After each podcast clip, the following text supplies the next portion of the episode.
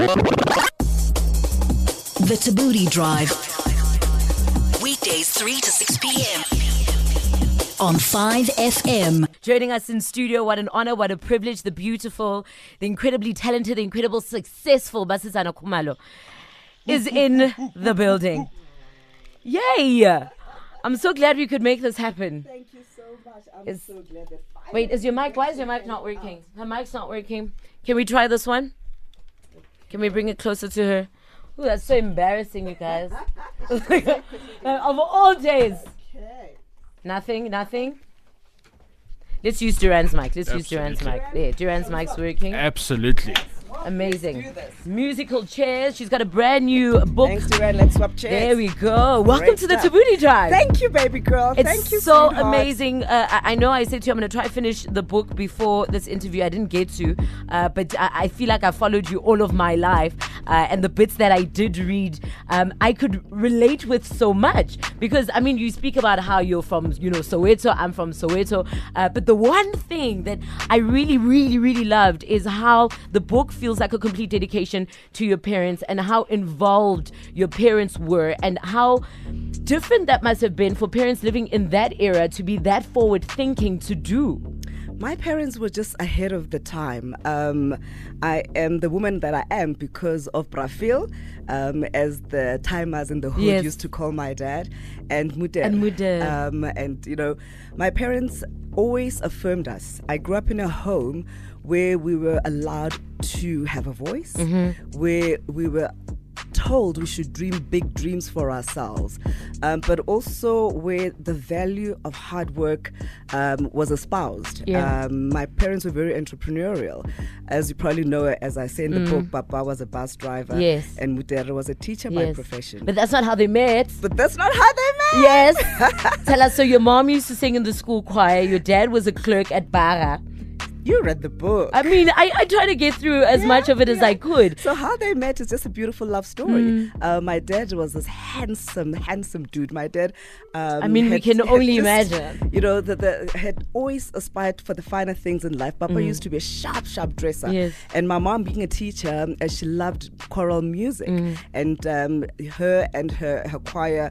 Used to go to Baragwanath on Sundays Mm. um, to sing for the patients. Mm-hmm. And on a particular given day, um, they laid eyes on each other. And um, and as I say, the rest is history. They fell Which in love. is not so different from your story, actually. I guess. Yeah, because except it, was happened at SABC. corridors. It yes. was in as- actual For those who, who don't know, how did you and Mr. Kumalo meet? Well, Mr. K and I, Yes. um, we, we knew of each other um, in the hood. Mm. I had once bumped into him through uh, Ubabu Simon Manana. Babu Simon Manana used to be a promoter for Miss Soweto. Yes. And, um, and Romeo was invited, I think, to Miss Soweto at one point. But, the, you know, how we officially met, um, my husband used to be the head of sales and marketing um, at uh, SABC. This was now um, TV side. on the TV side. Um, I think it was CCTV back in the days, um, and um, and being a producer and a presenter of Top Billing, Mm. um, weekly I had to come and bring in the Betacam tape. I know young people never even understand. No, I'm just like, what I'm talking about. oh, I know about. you used to physically have to deliver them, so you couldn't airdrop or we transfer. Do you know what I mean? Yeah. Um, and so I used to come in weekly to deliver the Betacam tape so that we could go on air on Mm-hmm. Thursdays. And um, and he had figured my movements. And every single time I came into the building, here was this guy hovering around the corridor. Yes.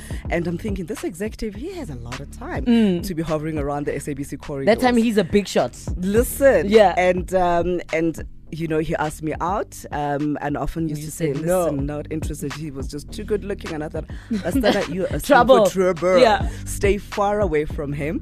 And um, and after him being so persistent through the you know the many times I've been through the building, Mm. I thought, you know what, I just I'm gonna agree to go out with this guy, um, just for coffee, um, not dinner. Coffee, Yes. Mm. on my terms, on my turf, um, and um, we went out for this coffee. And the last thing I remember, the last thing I remember was we're the last people to leave um, the restaurant. Wow. Um, you know, coffee turned into dinner, dinner turned into a longer conversation, and I just one thing I remember about that first date, perhaps if Ah. we should call it that, was just how much the guy got me to laugh.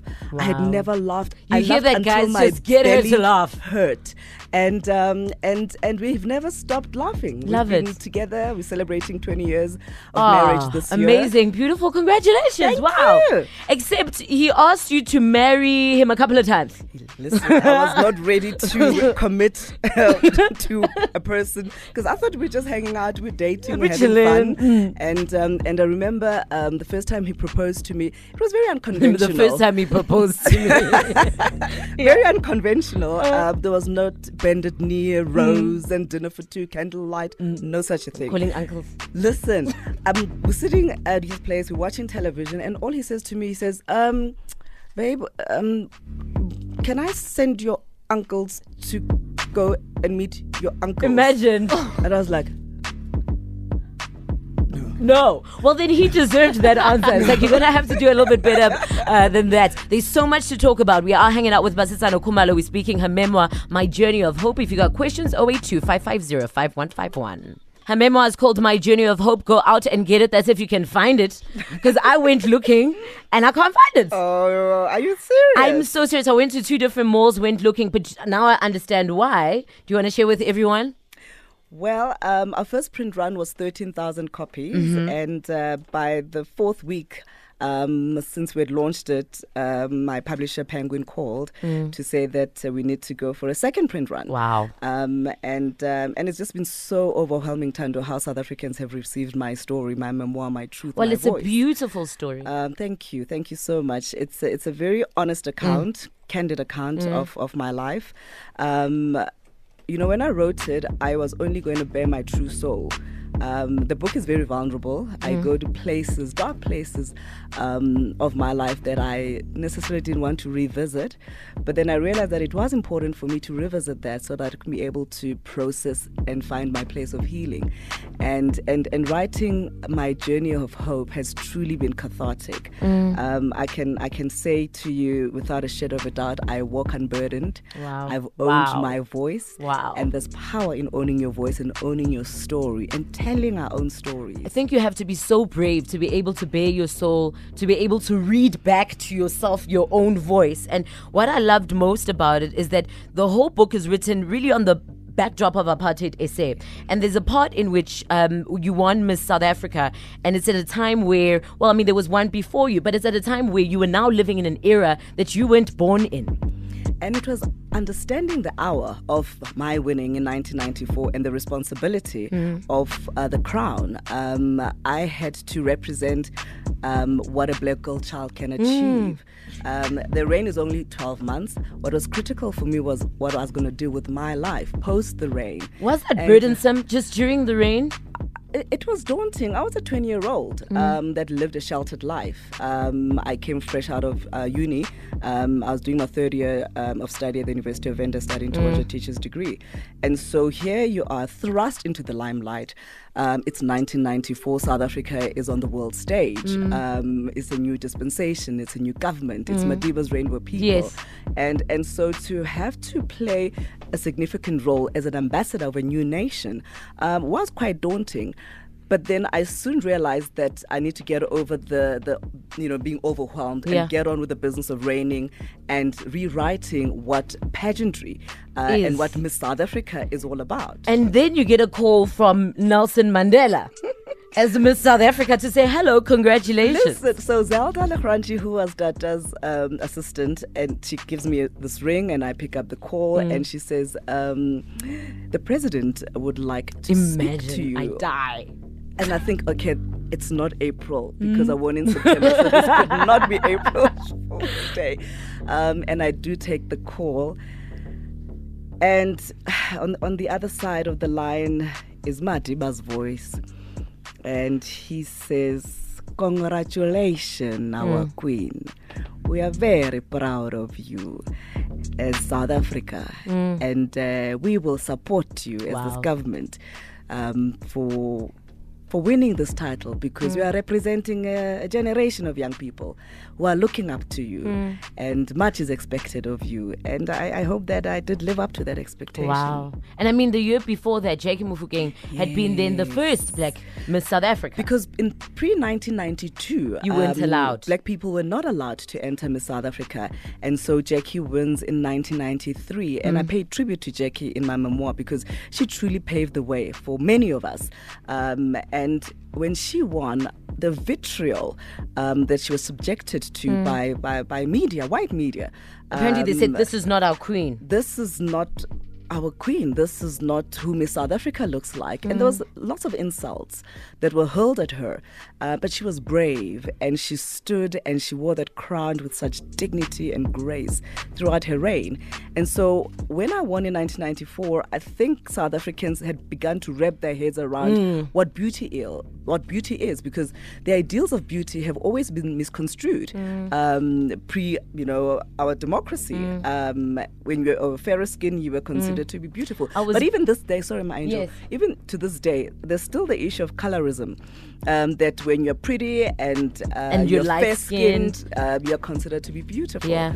And so I think, you know, kudos to Jackie for rewriting that narrative about black beauty.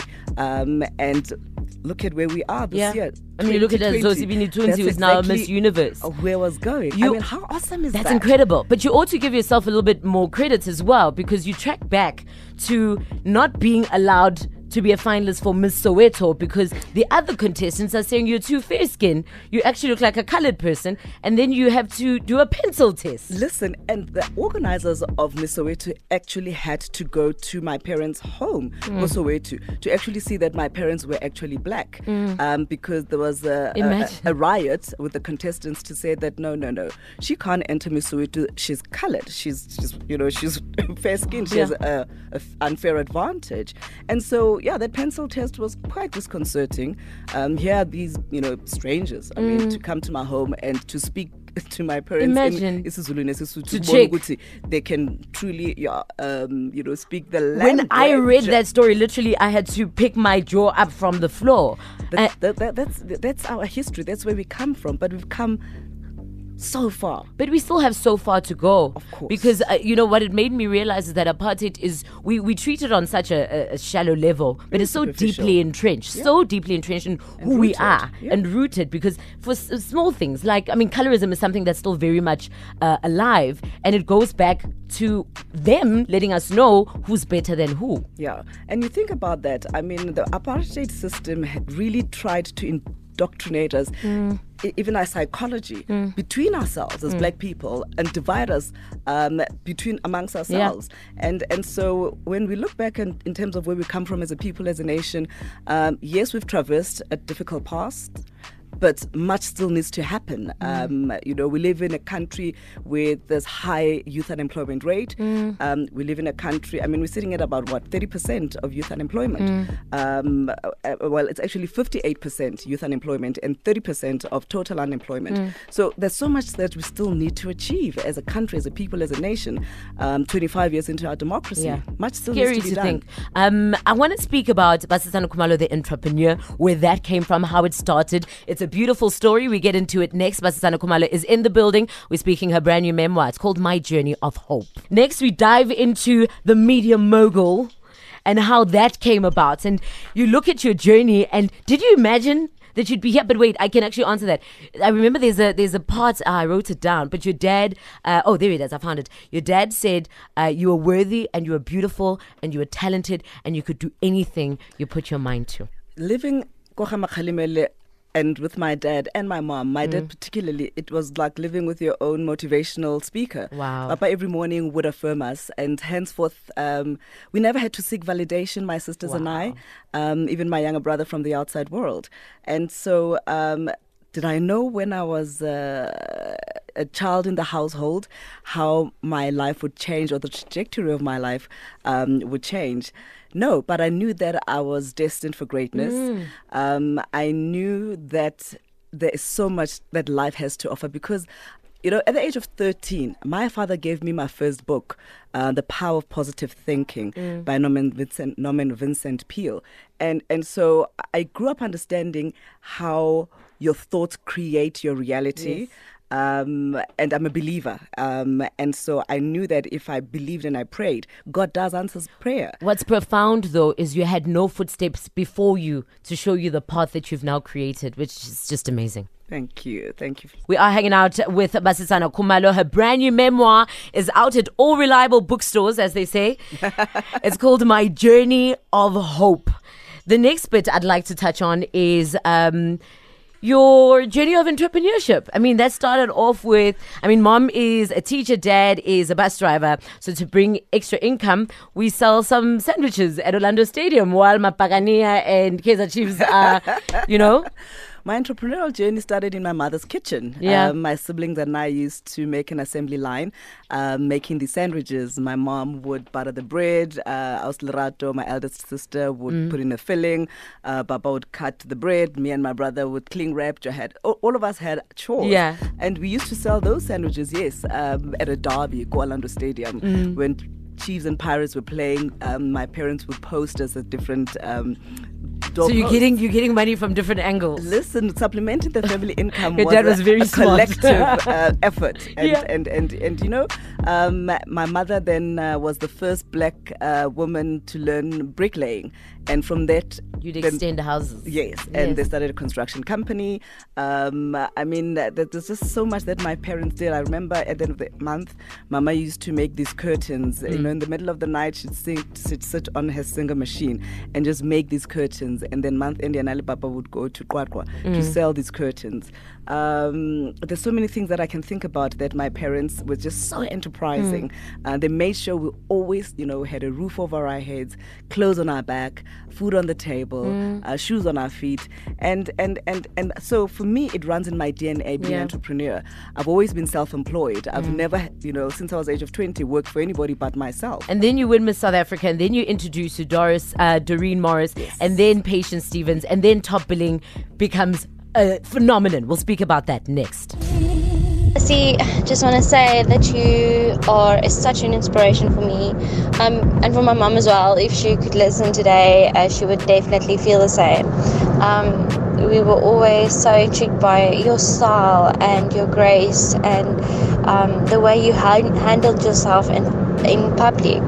You're an inspiration for all South African women, and we respect you and keep on doing what you're doing. How does that make you feel? Because I, I imagine you get that a lot. And I- you've gotten I that a lot for get, years. Uh, overwhelmed by it, by the love that South Africans have shown me for the last 25 years. Mm. It's very humbling, um, and um, and I don't take it for granted. Mm. I, I receive it with much gratitude. Um, and with the energy that is in, it's intended, Mm. and to hear a young person speak about her and her mom that they find inspiration in my path, I, um, it's, it's it's very heartwarming. the next journey in your path was the journey of entrepreneurship, uh, of being a, a producer. Did you ever imagine? That I'll end up in front of the camera. Well, in front, No. Um, and Miss South Africa opened that window of opportunity. Um, you mentioned that I met Doreen Morris. Uh, she was the owner of Miss South Africa when I won. Um, and um, and through that, um, I got to meet Patience because it was, you know, it was fortuitous or serendipity perhaps. Um, it was Doreen and myself walking out of the Rolling Stone concert, and um, and Patience was also walking out, Yes. and then the two of them. But you guys had been practicing before you met. Absolutely. Yes. She- I Sorry, mean, I'm was telling you. I I'm not giving context for those who haven't read. Okay, yes. So Doreen, of course, was the first black woman on television. Yes. And uh, she started to teach me, and you know, um, when she was on air and she had some downtime, she would put me in front of the camera, and I started to just, you know, hone a craft, I Mm. suppose. Um, and so they meet, and patient says, you know, I'd like for Basetsana to uh, present top billing. Mm. Um, and Doreen said, you know, by all means, are you interested, Basetsana? I said, by of Well. course. um, it just was taking a leap of faith, Yeah. to be quite honest. And and little did I know that top billing was going to open a whole new world, a whole u- new universe Yes. that I, as a child from Kokasi, who had never traveled Mm. um, outside of Soweto, the, the furthest I'd been was to Durban on my father's bakkie. Yeah. And here I said yes. And I think it's important in life to to challenge yourself. Um, I always often say, you know, that if if if, if your dreams don't scare you, they're not big enough. I was frightened um, to be in front of the camera, and but soon enough I realized that there's there's more that I want out of television. I want to learn the business of television, and Patience and I then partnered, and uh, we started Tswelopele Productions, and um, and we you know 25 years later last year we we bid adieu um, to our audiences who've literally been so loyal No, to this what- iconic show. again, um, it's so weird how you've come full circle. What that show did is show black people what they can do in a time again where you had no idea. It's so profound. You know, uh, when when when we decided, and it was a joint decision, by the way, uh, between myself and SABC to call it quits for after 25 years. Um, and when we did that, when I meet young people to say, you know, thank you for giving me an opportunity to understand that I could become an architect. Yeah. Um, I could own my own firm. Um, I could be an interior, you know, designer. I could, top billing showed a lot of our people what is possible, what is within our reach, because it exposed us. Uh, many of us have not had you know opportunities to travel and see the world, and that's what Top Billing did for many many of us. Well, the rest of us are not going to be able to get married and, and have it on, on top billing. That's the only pity. I got to work with uh, Patience Stevens uh, during Presenter Search Yes, yes, yes. Uh, on three. And when I read the story uh, between your relationship, your mom, um, and, and that in the book, I, I, I was dumbfounded. We'll speak about that next. Basetsana Kumalo is in the building. What questions would you like to ask? First of all, incredible interview. I've never enjoyed an interview the way Wow. I'm enjoying this. wow. And I just want to say thank you for actually just touching on the fact that you have actually never worked for anyone since you were 20 because I'm self employed. I've been self employed for the past five years, but it's getting so hard with the economy and everything. And I was actually thinking of getting a job. And when you said that, I realized that, you know what? I'm going to give it another shot. Thank you so much, Swangile. Oh, thank you. You know, the reality is that it's going to take entrepreneurs to move our economy forward. Um, uh, with the advent of the fourth industrial revolution, uh, artificial intelligence, we need young people to be entrepreneurial, but with, and we need an environment that is conducive to making that happen. We need government, we need uh, lending institutions, we need private sector, we need civil society, we need an ecosystem that works, that is going to make it possible for young people to go out there and create their own destiny and their own futures. I think yours is also something that we need. Your story that is, uh, I think a lot of the times we are all, I mean, sure, we come from different, you know, circumstances and backgrounds, but it's easy to become a victim of it. And yours is a story of generational resilience that I, I feel like we all need to learn from. Failure was never an option for me. Yeah. Um, I, I, I knew that for a fact. And because my parents instilled in all of us um, that hard work has never killed anybody. So one learned from a very, very tender, tender age to roll up your sleeves and get on with it.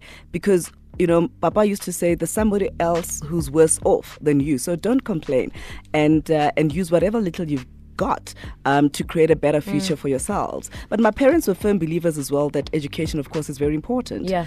Um, and I distinctly remember, I mean, I didn't finish my first degree when I won Miss SA. I had to drop out um, to reign.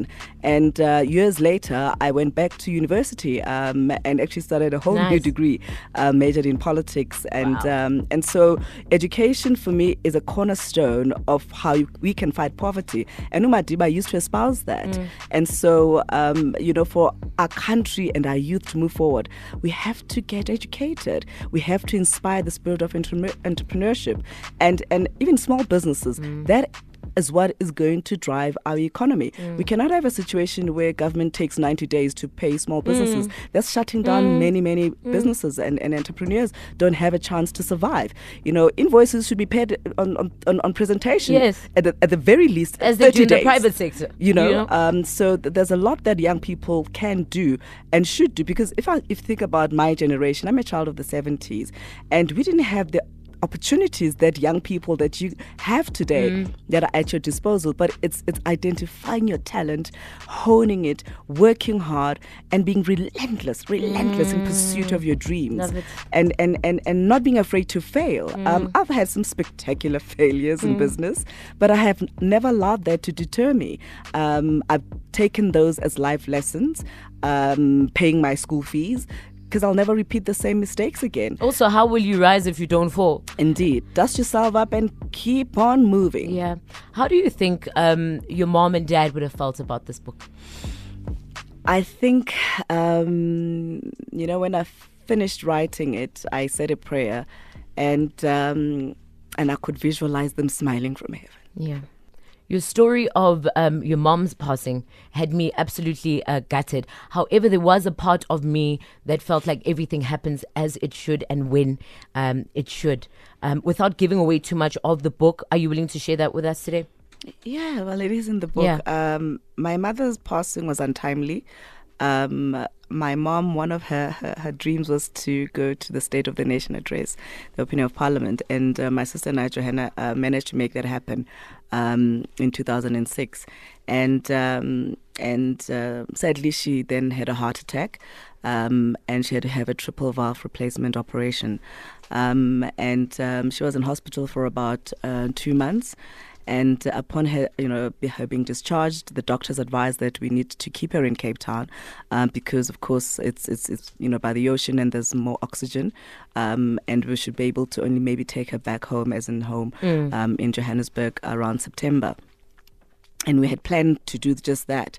Um, and on the 11th of uh, August, um, Mama had um, asthma. I'm, I'm asthmatic, and all she needed was just to get uh, a nebulizer. Before we go there, can we go back to Wouter Basson and how that happened? Because I, I found that again on the backdrop of apartheid. This entire this entire book. Um, my mother's cardiologist was uh, the famous Wouter Basson, who, as we all know, um, had uh, a mission to annihilate us as black people, and um, and so to have Wouter operating on my mom, um, if you ask me how we all felt sitting outside the hospital operating theatre, I, I, I, I, I cannot begin to imagine to tell you. I can't begin to imagine. um, we prayed, we cried, and and um, the reality is that um, he gave my mom a chance to live. Um, and my mother's life was taken by an intern, um,